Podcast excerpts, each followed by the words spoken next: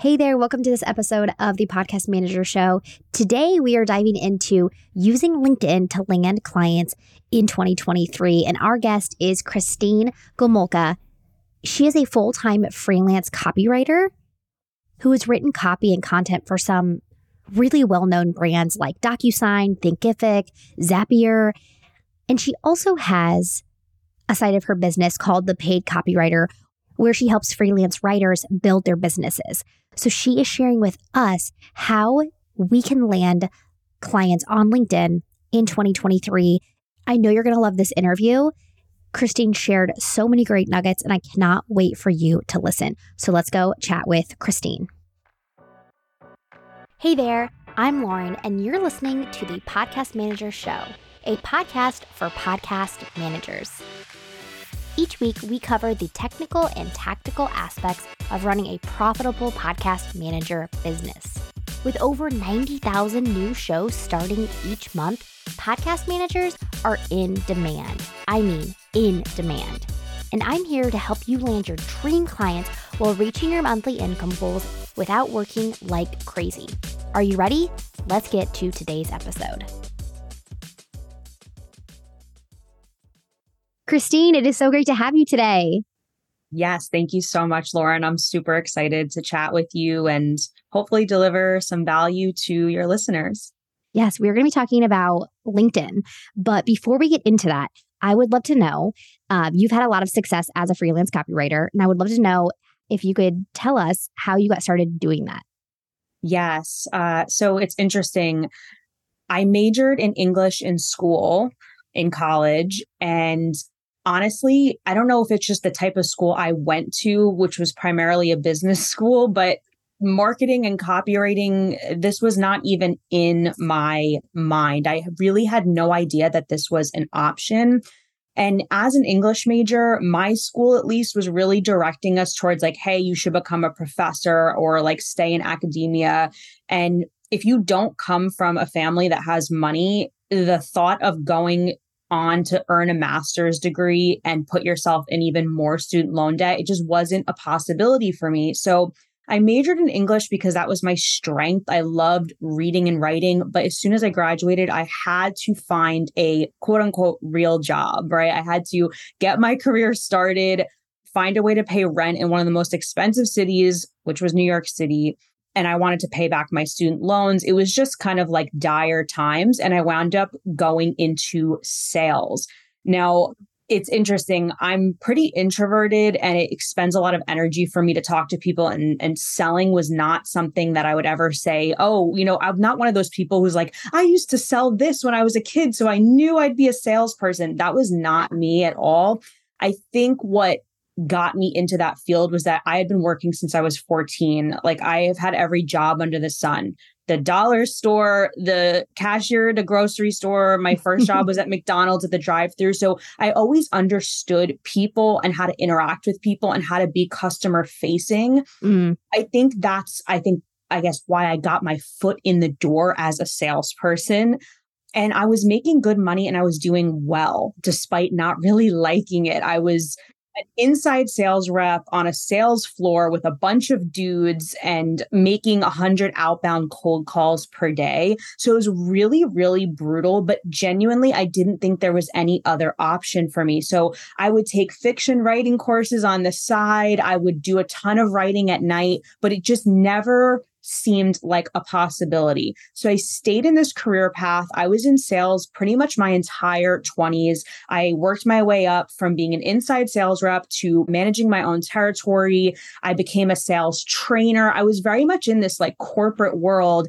and thinking like, okay, this is what I need to do to hustle and make money. And I achieved a lot in that time. I paid off my student loan debt. I bought a car in cash. I was finally like financially solvent, which was a huge accomplishment for me. And anyone who graduated college with student loan debt knows that like mm-hmm. you basically are starting out in a hole. You're really like, you're behind the ball in a lot of ways. But honestly, I was very burnt out from my sales career and I just didn't know what ultimately I wanted to do. I knew what my passions were, but I didn't think I could ever make a living doing this. So I stayed in the sales career, but I was becoming very burnt out, very high pressure, a lot of micromanagement, a lot of traveling, a lot of going into the office, things that didn't really feel great to me. Uh, and then at a certain point, I really just burnt out completely and I wound up quitting with no backup plan. Now, one of the main catalysts for why I finally left sales behind for good was actually because I was being sexually harassed. I had the job of selling technology to school districts, to technology managers, and um, just the dynamic of being like a young female in like this very male dominated environment and i think just the power dynamics of having to sell to this end buyer and them having all the power and them trying to hold it over me and them being inappropriate and saying, yeah, like I'll buy from you, but let's get drinks. Like little things like over time was just like, you know, how much longer do I need to put up with this shit? When meanwhile, the guy next to me is like going playing golf and they're buddies and he's getting all the sales. And I'm sitting here dealing with like inappropriate annoyances and just totally. It just became like too much and I quit with no backup plan. Now, this was the first time that I was unemployed since I was like 14 years old. I'd always worked throughout my entire life, even in college. Um, so this was kind of like a time period where I was getting in touch with like, okay, what do I want to do? Mm-hmm. What can I do? What are my options? And because my nervous system finally got that little break, I was literally collecting unemployment checks. I was like, okay, you know, I took all of the career assessments, the personality test. I went and saw a college uh, counselor that does career counseling, whatever. Um, and I'll never forget, I went to lunch with my mom one day and she was like, Well, why don't you just try the writing thing? Like, you've always wanted to do this. This is what you're good at. Don't give up on that dream. Mm. And something about the time period in which she said that, I actually gave it a chance because obviously that had been in the back of my mind, but I just didn't think it was realistic. I'm like, you know, I always put it off. This isn't for me. This isn't going to work. I need to make money. I need to pay my bills, have a real job. Yeah, this isn't like fun, pursue my passions, whatever. So that day, I kind of went down the YouTube rabbit hole because I'm like a huge person with with YouTube. Like some people love Instagram and TikTok. I if you look at my data on my phone, it's disgusting how much time I spend on YouTube watching like just stuff. But so I'm like, okay, I'm watching all this YouTube stuff. Why don't I try and see what people are saying about this whole writing thing? So it started off with work from home jobs, how to make money writing articles, all the typical mm-hmm. Google searches that every freelance copywriter kind of starts their journey with. And I discovered freelance copywriting and it made sense to me because I'm like, okay, I know what it's like to sell. I would book meetings with prospects in my sales job. So understanding that copywriting was really just persuasion and selling with words. Okay, I got that. Mm-hmm. But then there was the whole question of how to get clients. And there was people online saying, you know, cold email, cold pitch. And I'm like, okay, well, I was doing that in these sales jobs. I was literally except I was doing it via phone and email. I was getting my foot in the door with these clients. So I'm like, okay, I've been doing that for companies for the past couple years. Why don't I just try to like sell myself as a freelance copywriter? And I just followed those steps. I made a website. I created my writing portfolio with self published samples because I had never written professionally before. I had no experience. Mm-hmm. And then I got, you know, my online presence, my ducks in a row, and I started emailing. Mm-hmm. I did not find much luck with emailing, even though cold emailing technically is effective. I know I had used it a ton in my past job, but it was LinkedIn that really did it for me. I changed my profile on LinkedIn and I literally started cold pitching on LinkedIn. And within 30 days, I had landed my first client and they were paying me $1,100 per month on a retainer to write blogs. And when that happened, when I got that first invoice paid, I was like, oh my God, if I do this four more times, I could pay all of my bills because my studio apartment rent was $1,100 at the month or at the time. So I'm like, okay, I'm paying my rent with this one client. And if I repeat this, I can I can fully pay my bills and like try to figure this out. So I just kept pitching. I just kept taking on clients. And within my first year, I made, I don't know, $50,000, which was actually like a 50% pay cut from what I was making in sales. But for me, it was so worth it to be working at home mm-hmm. without a boss. Like it was literally mind blowing because I had read the four hour work week and like dreamed of, you know, all the stuff you see online, people travel and the digital nomad stuff. So to know that I was actually doing something like that and I didn't ever have to go into an office again and I didn't have to have a boss was seriously mind blowing to me. And that was in 2018, 2019. And I have been self employed, gainfully self employed as a freelancer ever since. And I'm really happy. And that's really, and I know, Lauren, that your story is similar. Once you mm-hmm. find success doing something, you want to yell it from the rooftops and teach other people. And that's really what led me to create my brand, paidcopywriter.com, which is me just sharing my journey and sharing with other people how they can get on LinkedIn and do this and become a freelancer because unfortunately, most people don't have that sales background. So cold pitching can feel like such a foreign concept and so uncomfortable. And there's a lot of mental blocks there. So it all really came full circle for me because I thought I was in like the wrong career and oh my God, why am I stuck in this horrible job? But I was being prepared and really positioned to be doing exactly what I'm doing today and actually feel fulfilled in my career. So I know that was a lot, but that's my story. Yeah, no, that's incredible. And I I think that so many of us can relate to just that like you said, like maybe you made $50,000 that first year, which was less than you were making, but when you when things start to work and you realize like, "Oh my gosh, okay, I just need 3 more clients and I I can live on this." And then you also realize that this is just the beginning right? Like when you, you know, you can obviously in in a corporate job, you can continue to, you know, go up that ladder. But in the freelance space, like there really is like no cap to what you do to what you can do. So that first year, it's like you're getting, you know, or even like the first six months, you're getting your feet wet. You're really you're proving to yourself that you can do it, and you still know that wow, I it's only up from here.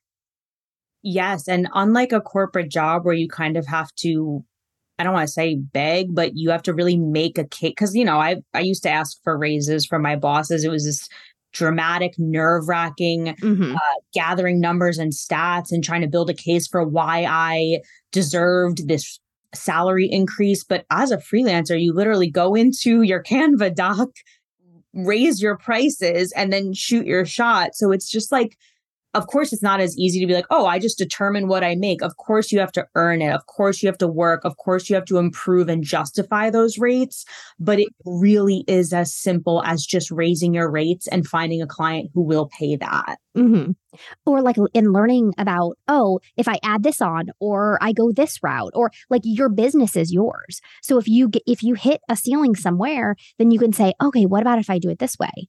Okay that's the next thing. Okay, how about I do it this way? And it's like you're walking down a hallway and you're just opening up doors versus like you said, you know, in a corporate in the corporate world, it's like you're you're on their schedule. You know, you could you could even if you make an amazing case to them, they're like, "Oh, yep, we're not giving raises out this quarter."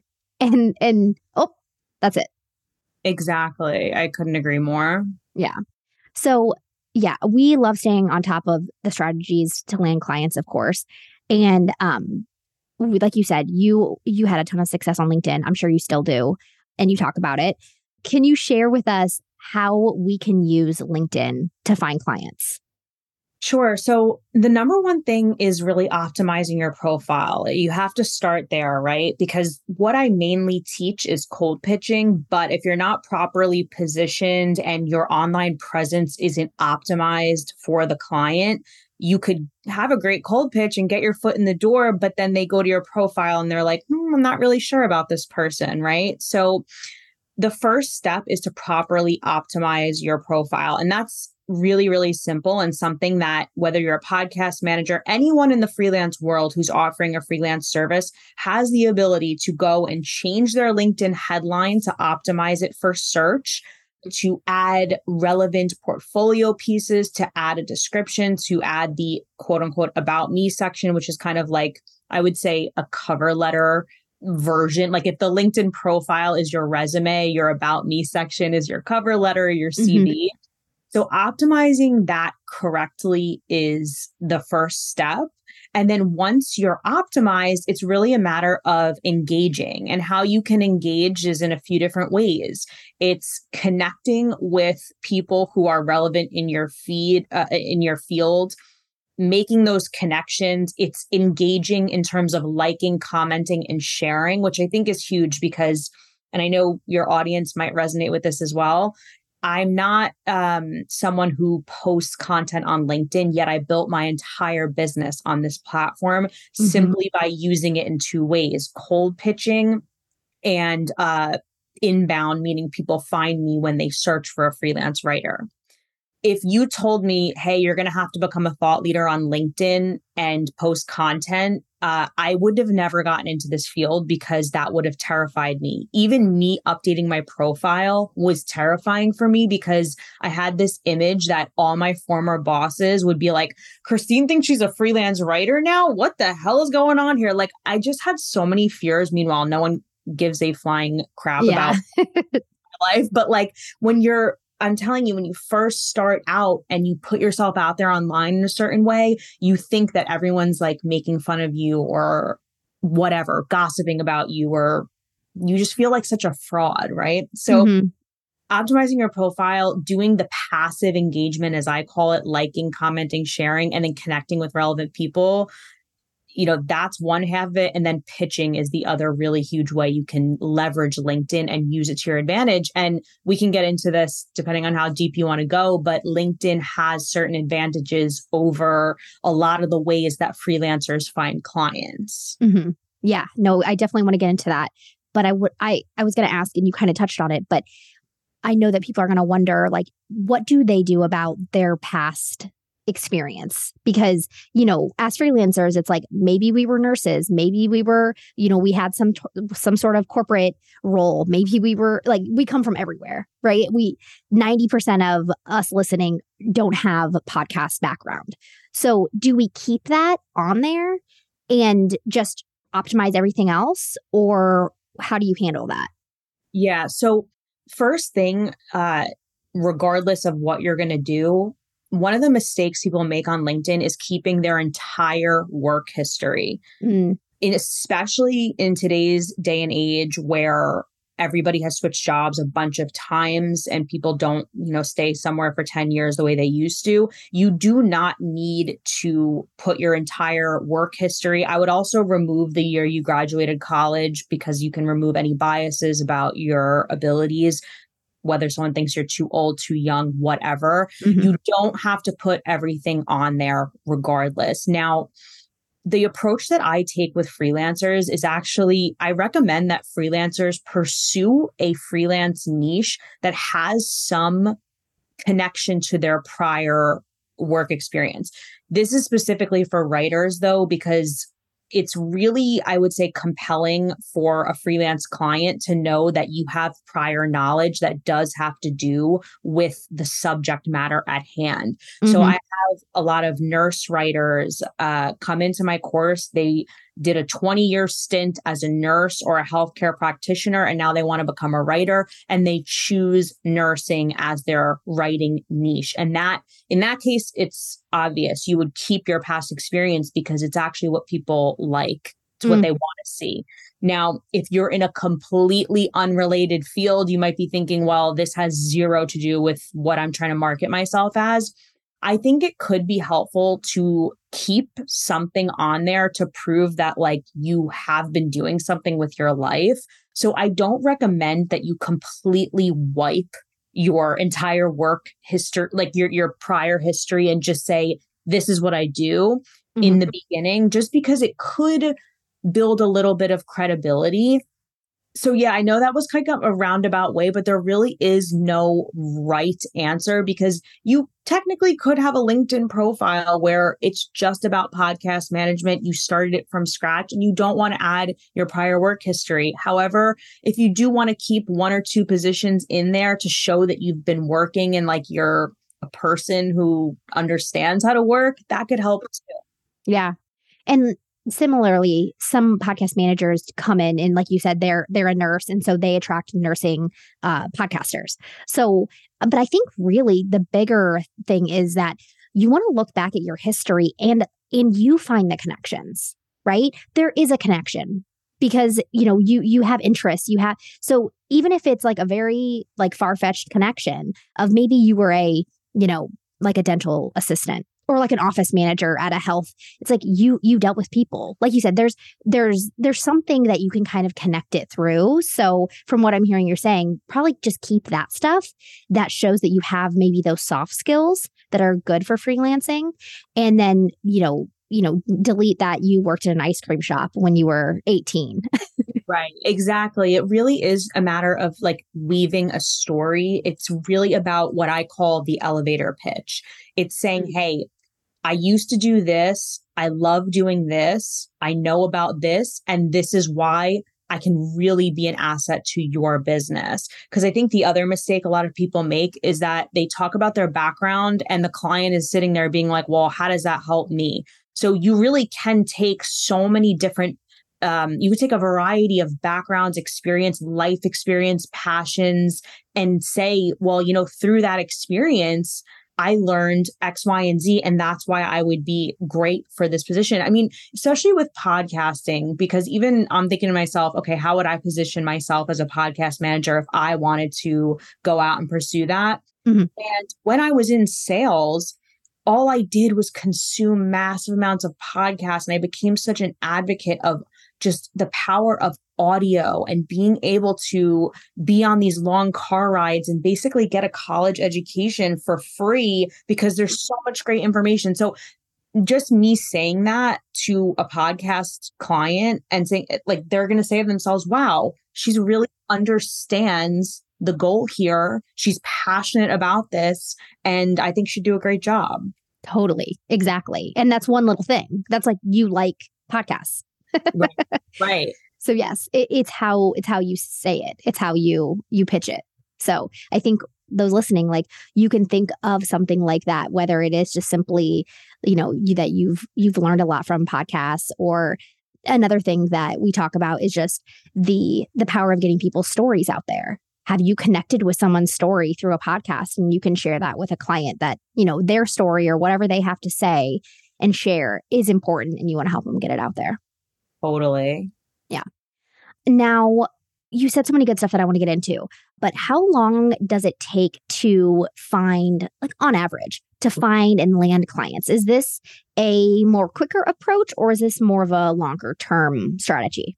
Yeah. So the name of my program is 30 Days to Paid because I literally mm-hmm. like I share the framework that I use to land my first client within 30 days. So you could get an answer to your cold pitch within your first week of sending pitches. It varies, right? Like you could it's timing, it's your online presence, it's how many pitches you're sending. Mm-hmm. So it is doable. And I've seen results in my course where people land their first high paying client within that 30 day period. I actually have a timeline of the different stories of my students and like when they enrolled in the course and when they landed their first client. So that's really cool to see. Mm-hmm. Um, but anywhere from one to three months mm. is realistic for landing your first high paying client. And when I say high paying, I mean this is a client that's going to pay maybe your mortgage or your car bill.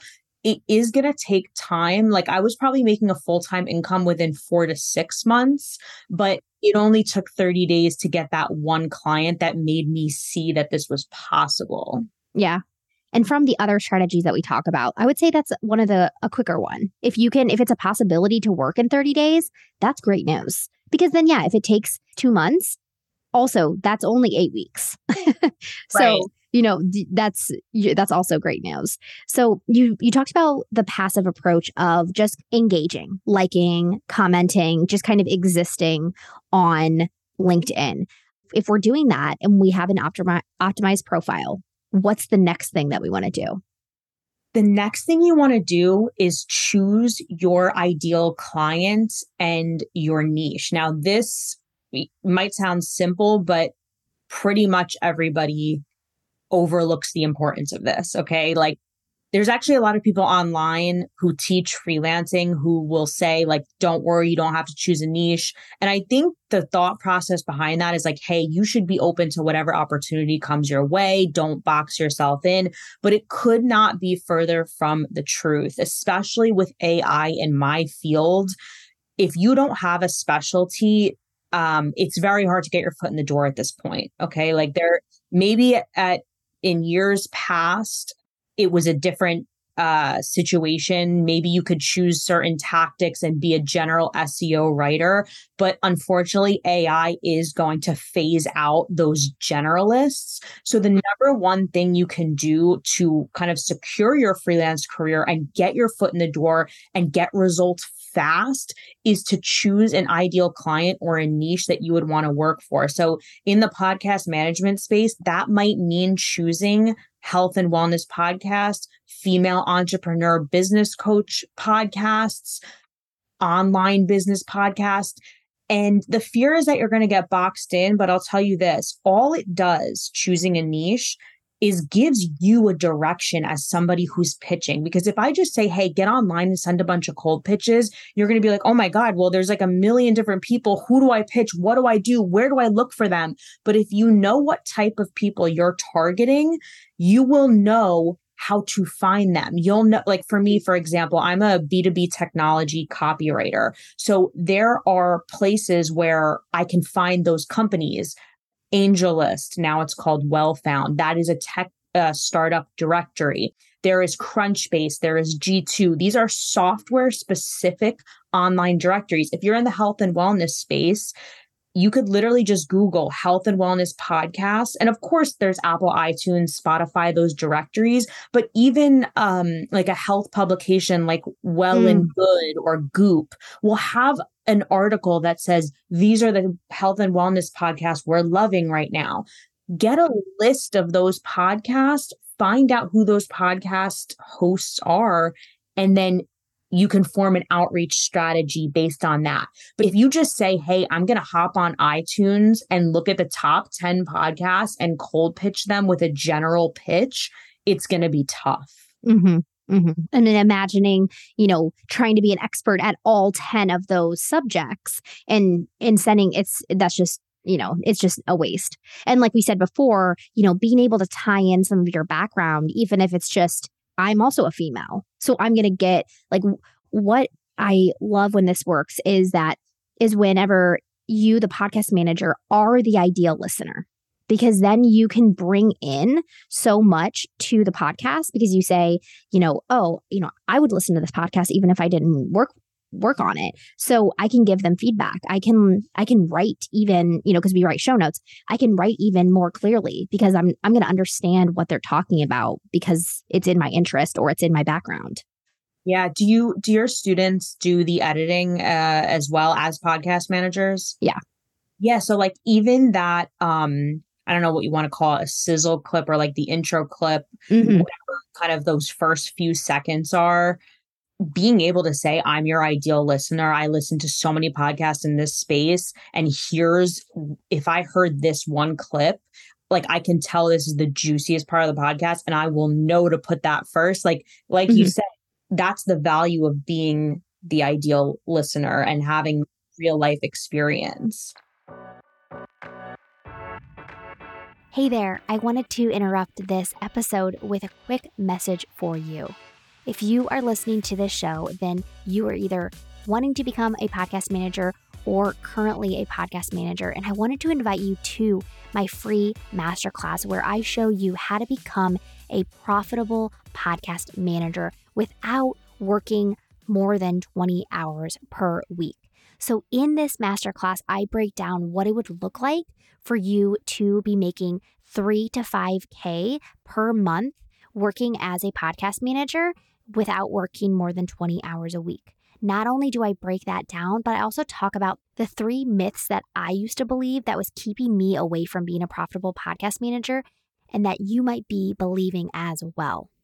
That and I share all the details about my podcast manager program. So if you're interested in learning more, learning the three myths that might be keeping you away from becoming a profitable podcast manager, or you just want to see what does it take to be a profitable podcast manager, then grab a seat to my masterclass. I would love to see you there.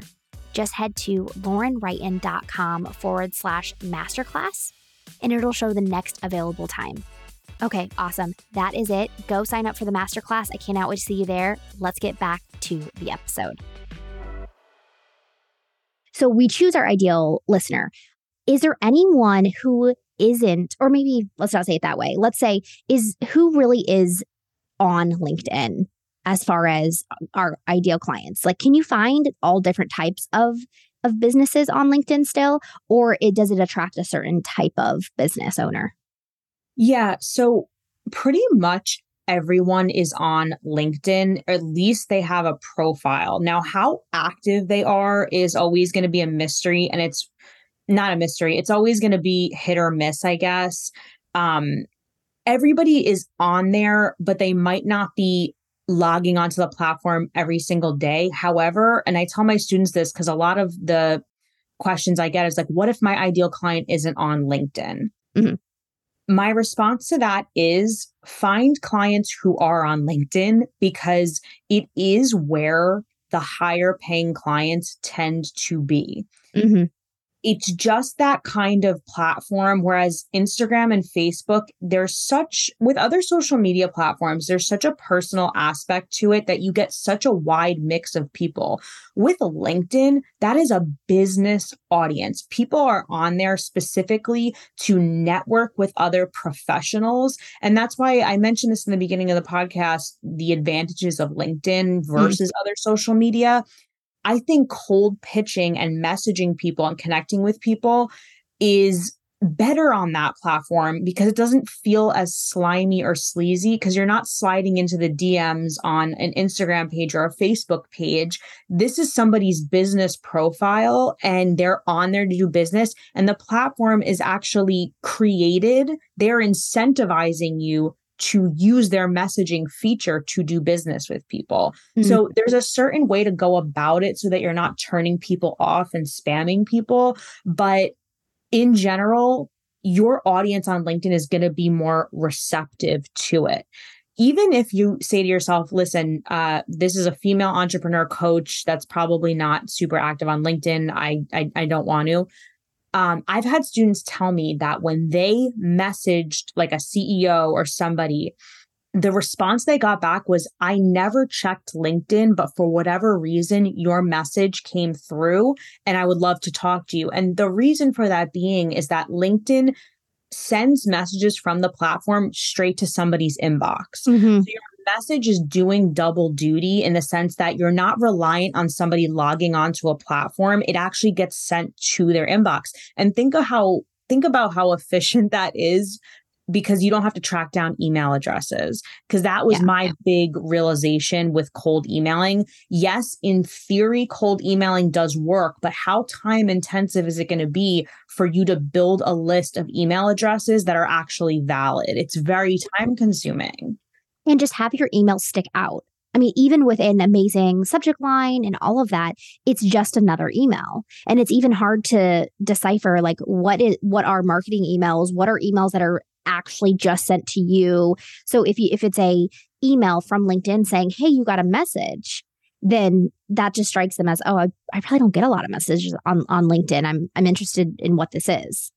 Yeah, personalization is really the key regardless of the platform you use, whether it's mm-hmm. Instagram, Facebook, email. And email is actually a strategy I teach and something that I do use, but it's always in conjunction with LinkedIn because social is just so much more effective at this point. So if you can mix those touch points of like, hey, I just saw this girl's photo pop up on my LinkedIn message. Now I see her name again in my inbox. It's those touch points that really capture people's attention. Totally. And that's actually what I teach as well is like I even call it warm pitching because number one, I think some people have like when they hear cold pitching, they get they they think of like the sales, like being on a sales floor. Um, yeah but so I call it warm pitching because it's like you warm them up by connecting with them somewhere else, a touch point. And then, but I, I, yes, I love email and LinkedIn, how you're describing it, because there is that formality. Like they are expecting you, you know, to be pitching in a business setting. Whereas, you know, if someone like responds to a story of your kids, they're like, oh my gosh, they're so cute. By the way, do you need, and then they go into a pitch, it's like, okay, yeah, I am here to do business, but you also, but I also have personal. So it's, yeah. So it's interesting. There's definitely a connotation and no shade to anyone who does multi level marketing, but we've all been on the receiving end of one of those multi level marketing pitches where somebody's like, Hey, girl, your hair's so pretty and you should sell this shampoo. And I have a great opportunity for you. So I want to also make it clear that what we're doing as freelancers with cold pitching even though it feels foreign to reach out to somebody you don't know, it is much different than a lot of the cringy stuff that people might might be receiving online because I think that's everyone's first inclination and what scares them off is they're like, listen, I've been on the receiving end of those cold pitches or those sales tactics. And like, I'm not that person. So why would I even do this? There has to be a better way. But you're not doing that. And what I find with myself and my students is that people will respond to the pitch saying, Thank you so much for reaching out. I was going to need to post this job listing and go through all this trouble to find a freelancer and you just popped in at the exact time that I needed you. Mm. So I would love to do like a whole podcast episode of breaking down the negative connotations of cold pitching that just aren't true. But unfortunately, selling makes people queasy. right. And I think, you know, as as freelancers, we have to get more comfortable with with selling you know, and if you're not listening, if you are like, every time I hear the, hear the word sell, I get so cringe. I think that tells you that you you want to listen to a book, you want to, you know, listen to an audiobook or something to to kind of get a good mindset around selling because selling is serving and yes there are there are cringy things to do to sell and then there are not so it's all about perspective and and all of that. So if that does feel like a sticking point for you, then go do a little bit of education on that so that you can come at this, whether it's cold pitching or just anything, with a more positive, well-rounded mindset around, you know, being a business owner. Really, I mean, as business owners, we sell. And in this case, we're selling a service, which I think people are way more comfortable selling a service than selling a product but still you want to make sure that you you have a good positive mindset about it. Yeah i mean even um the like something that i always say is that this is a numbers game right? Like mm. sending pitches is a numbers game and people can have a really strong reaction to that too because they're like well people aren't numbers. I care about my business. I care about my clients. I love my clients. They're not just a number. So even like you were saying, do some work around that. Do some work around the term conversion rate and understanding what a funnel is, whether it's a marketing or a sales funnel, because your clients live and breathe this stuff. They know what it takes to do business. They're trying to get in front of an audience and they understand that a certain amount of people at the top of the funnel, only a certain amount are going to shake out as customers at the bottom of the funnel. So maybe we need different terms because like saying oh it's just a numbers game might seem impersonal but the word conversion rate literally means that you are trying a certain amount of times and statistically it will result in a certain amount of sales. So yeah. Just what i was thinking when you were saying that. Yeah. No that makes a lot of sense. And i had i hadn't really thought about just like how that could feel impersonal when really it's just like you can be very personal or or care but at the same time someone might not need your service and someone may you know may be waiting for your service. So it's just about getting in front of all sorts of people and and see like you said seeing kind of how it shakes out. So as far as this cold pitching goes when you're reaching out to people in the the DMs of LinkedIn are you warming them up at all or are you just crafting a really warm cold pitch and sending that? So, the way that LinkedIn is structured is that you have to first connect with them and become quote unquote part of their network in order to be able to send them a full message. So mm-hmm. on LinkedIn, you will have the ability to either connect with somebody with a generic invitation. It'll just say, I would like to connect. What I advise my students to do is personalize that connection invitation with a very short introduction. Now, I want everyone to make it clear that they are reaching out for freelance opportunities. So with your audience, it would be, hey, you know, I'm a podcast manager. I see you have a podcast. I would love to connect. It's more of a soft pitch, but you're still being very transparent about what your intentions are. I do not go into that first connection request saying, let's hop on a meeting. I don't include a link to my portfolio. So it's a softer approach in the beginning. If they accept my invitation, let's say they accept my invitation, but they don't send, they don't re- respond, right? I will go in with a longer pitch and say, Hey, you know, I see that you're doing this. Here's what I do. Let me know if it makes sense for us to connect further. Are you looking for this at the time? There's just certain etiquette and i guess i learned that in sales is that you don't want to come on too strong if somebody hasn't even confirmed that they're looking for a podcast manager at the moment and you're saying hey do you have time for a call mm. it might be uh, like a little mismatched or a little like okay you're not reading the room mm-hmm. so my approach is send a connection request personalize it be upfront about what you do and what you offer and if you gain some traction with them, feel free to go in with a full pitch. The worst they can do is not answer you. As someone who was a former salesperson who used to have people curse me off and like escort me out of buildings, you will never experience that pitching your freelance services. People are very nice and respectful to freelancers. Yeah. Or just d- don't respond. Yeah. then, yeah. The you're... worst you can get is silence, which is a much uh, appreciated thing if you've been treated worse than that. So, yeah. Now, I think that's so, you know, that's so good. Just like reading the room, like you said, like you want to make that connection, but you're still in a professional setting. So you don't, you know, you don't need to like be super warm and fuzzy, but you're just saying, hey, this is who I am. If it makes sense, I like that term, like just like if it makes sense for us to connect, then, you know, then they'll, they'll they'll add you as a connection. Um, and then just like taking them to that next step of, hey, if they're interested in connecting, they're interested in hearing more about you. So take the initiative to send that message. Don't wait for them to say, hey, tell me more about your services, right? Right. And that's the biggest mistake. This one of the biggest mistakes people make with that connection request on LinkedIn is that they are afraid to come right out and say what they do so they'll say like hey i stumbled apro- i stumbled across your profile and would love to be part of your network like these generic vague uh, invitations just are not going to cut it especially if you're going after those higher quality clients because if they're active on LinkedIn, they probably have a big network and they're not accepting just any request that comes their way. So you really want to prime your pitch and your profile to be enticing and be like, okay, this is a person that even if I don't need them right now, it could be useful to have this person in my network.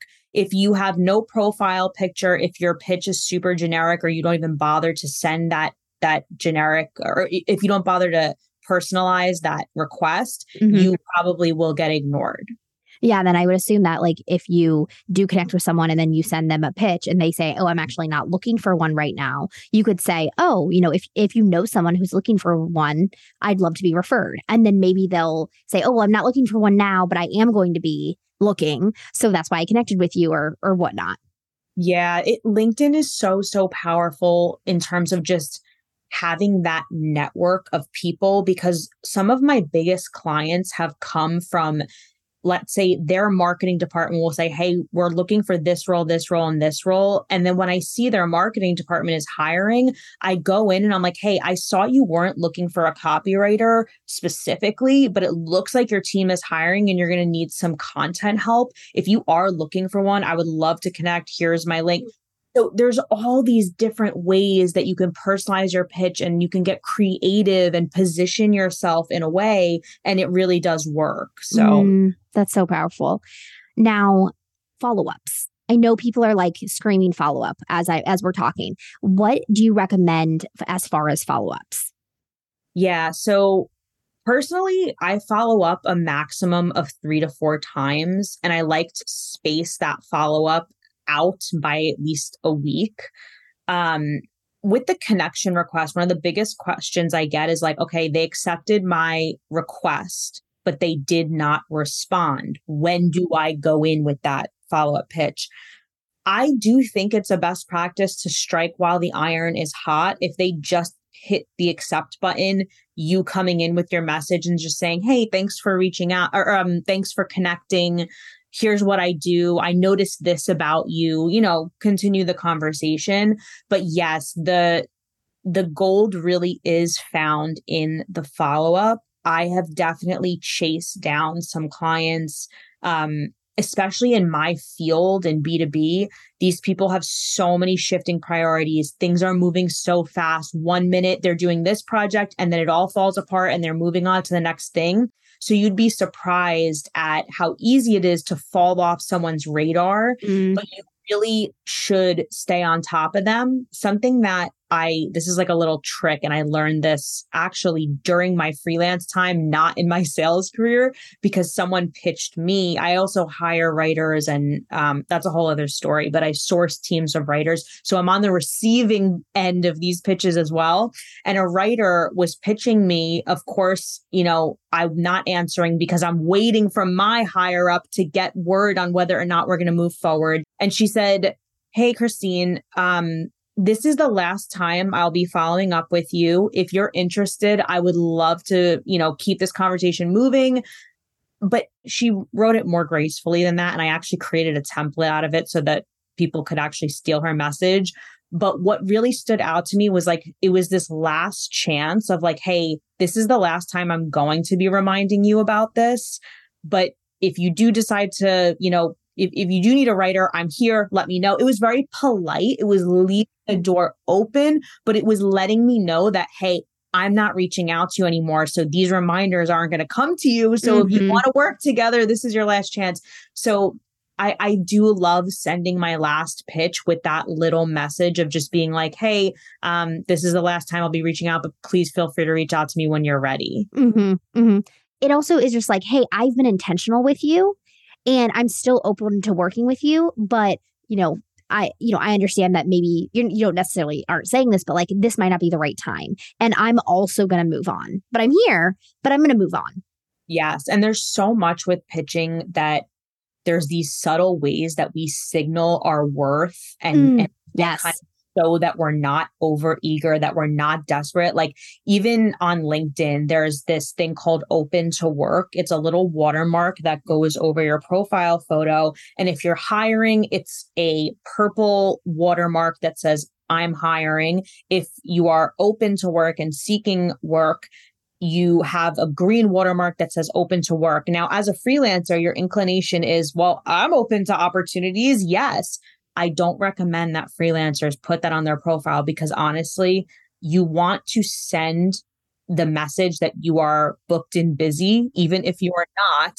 Mm-hmm. Screaming, I'm open to work is kind of giving unemployed vibes, and you just don't want that. So, there's all these little things in our communication and what we do with people that signal of like, does this person have a lot going on, or are they sitting there? Waiting for the right opportunity and no one else is working with them should i be cautious about working with them? So i want people in the pitching process to be careful too to not be super super over eager as well. Mm-hmm. yeah yeah.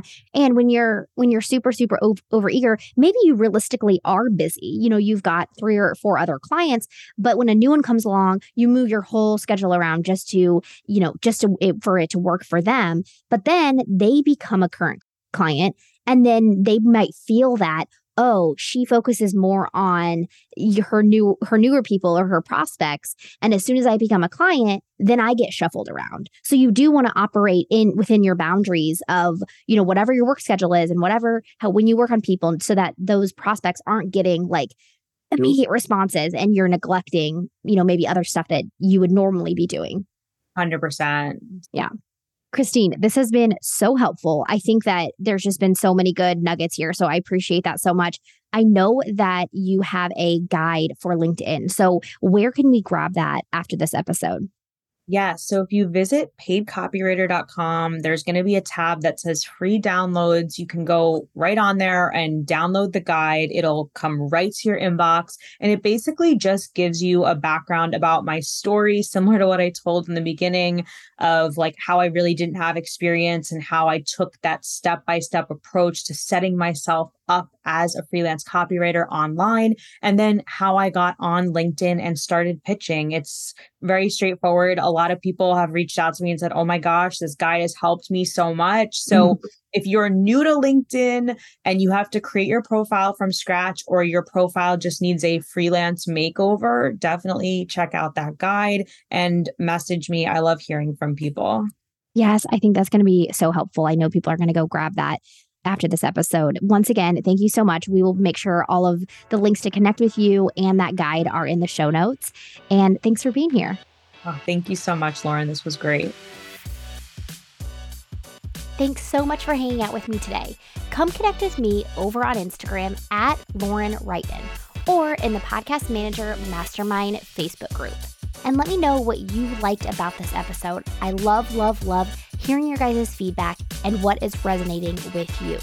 You can always find the links and resources mentioned in the show over at laurenwrighton.com. Special thanks to my amazing podcast manager, Marcy Page, on producing this episode. All right, that's it. Until next time, I'll be cheering you on.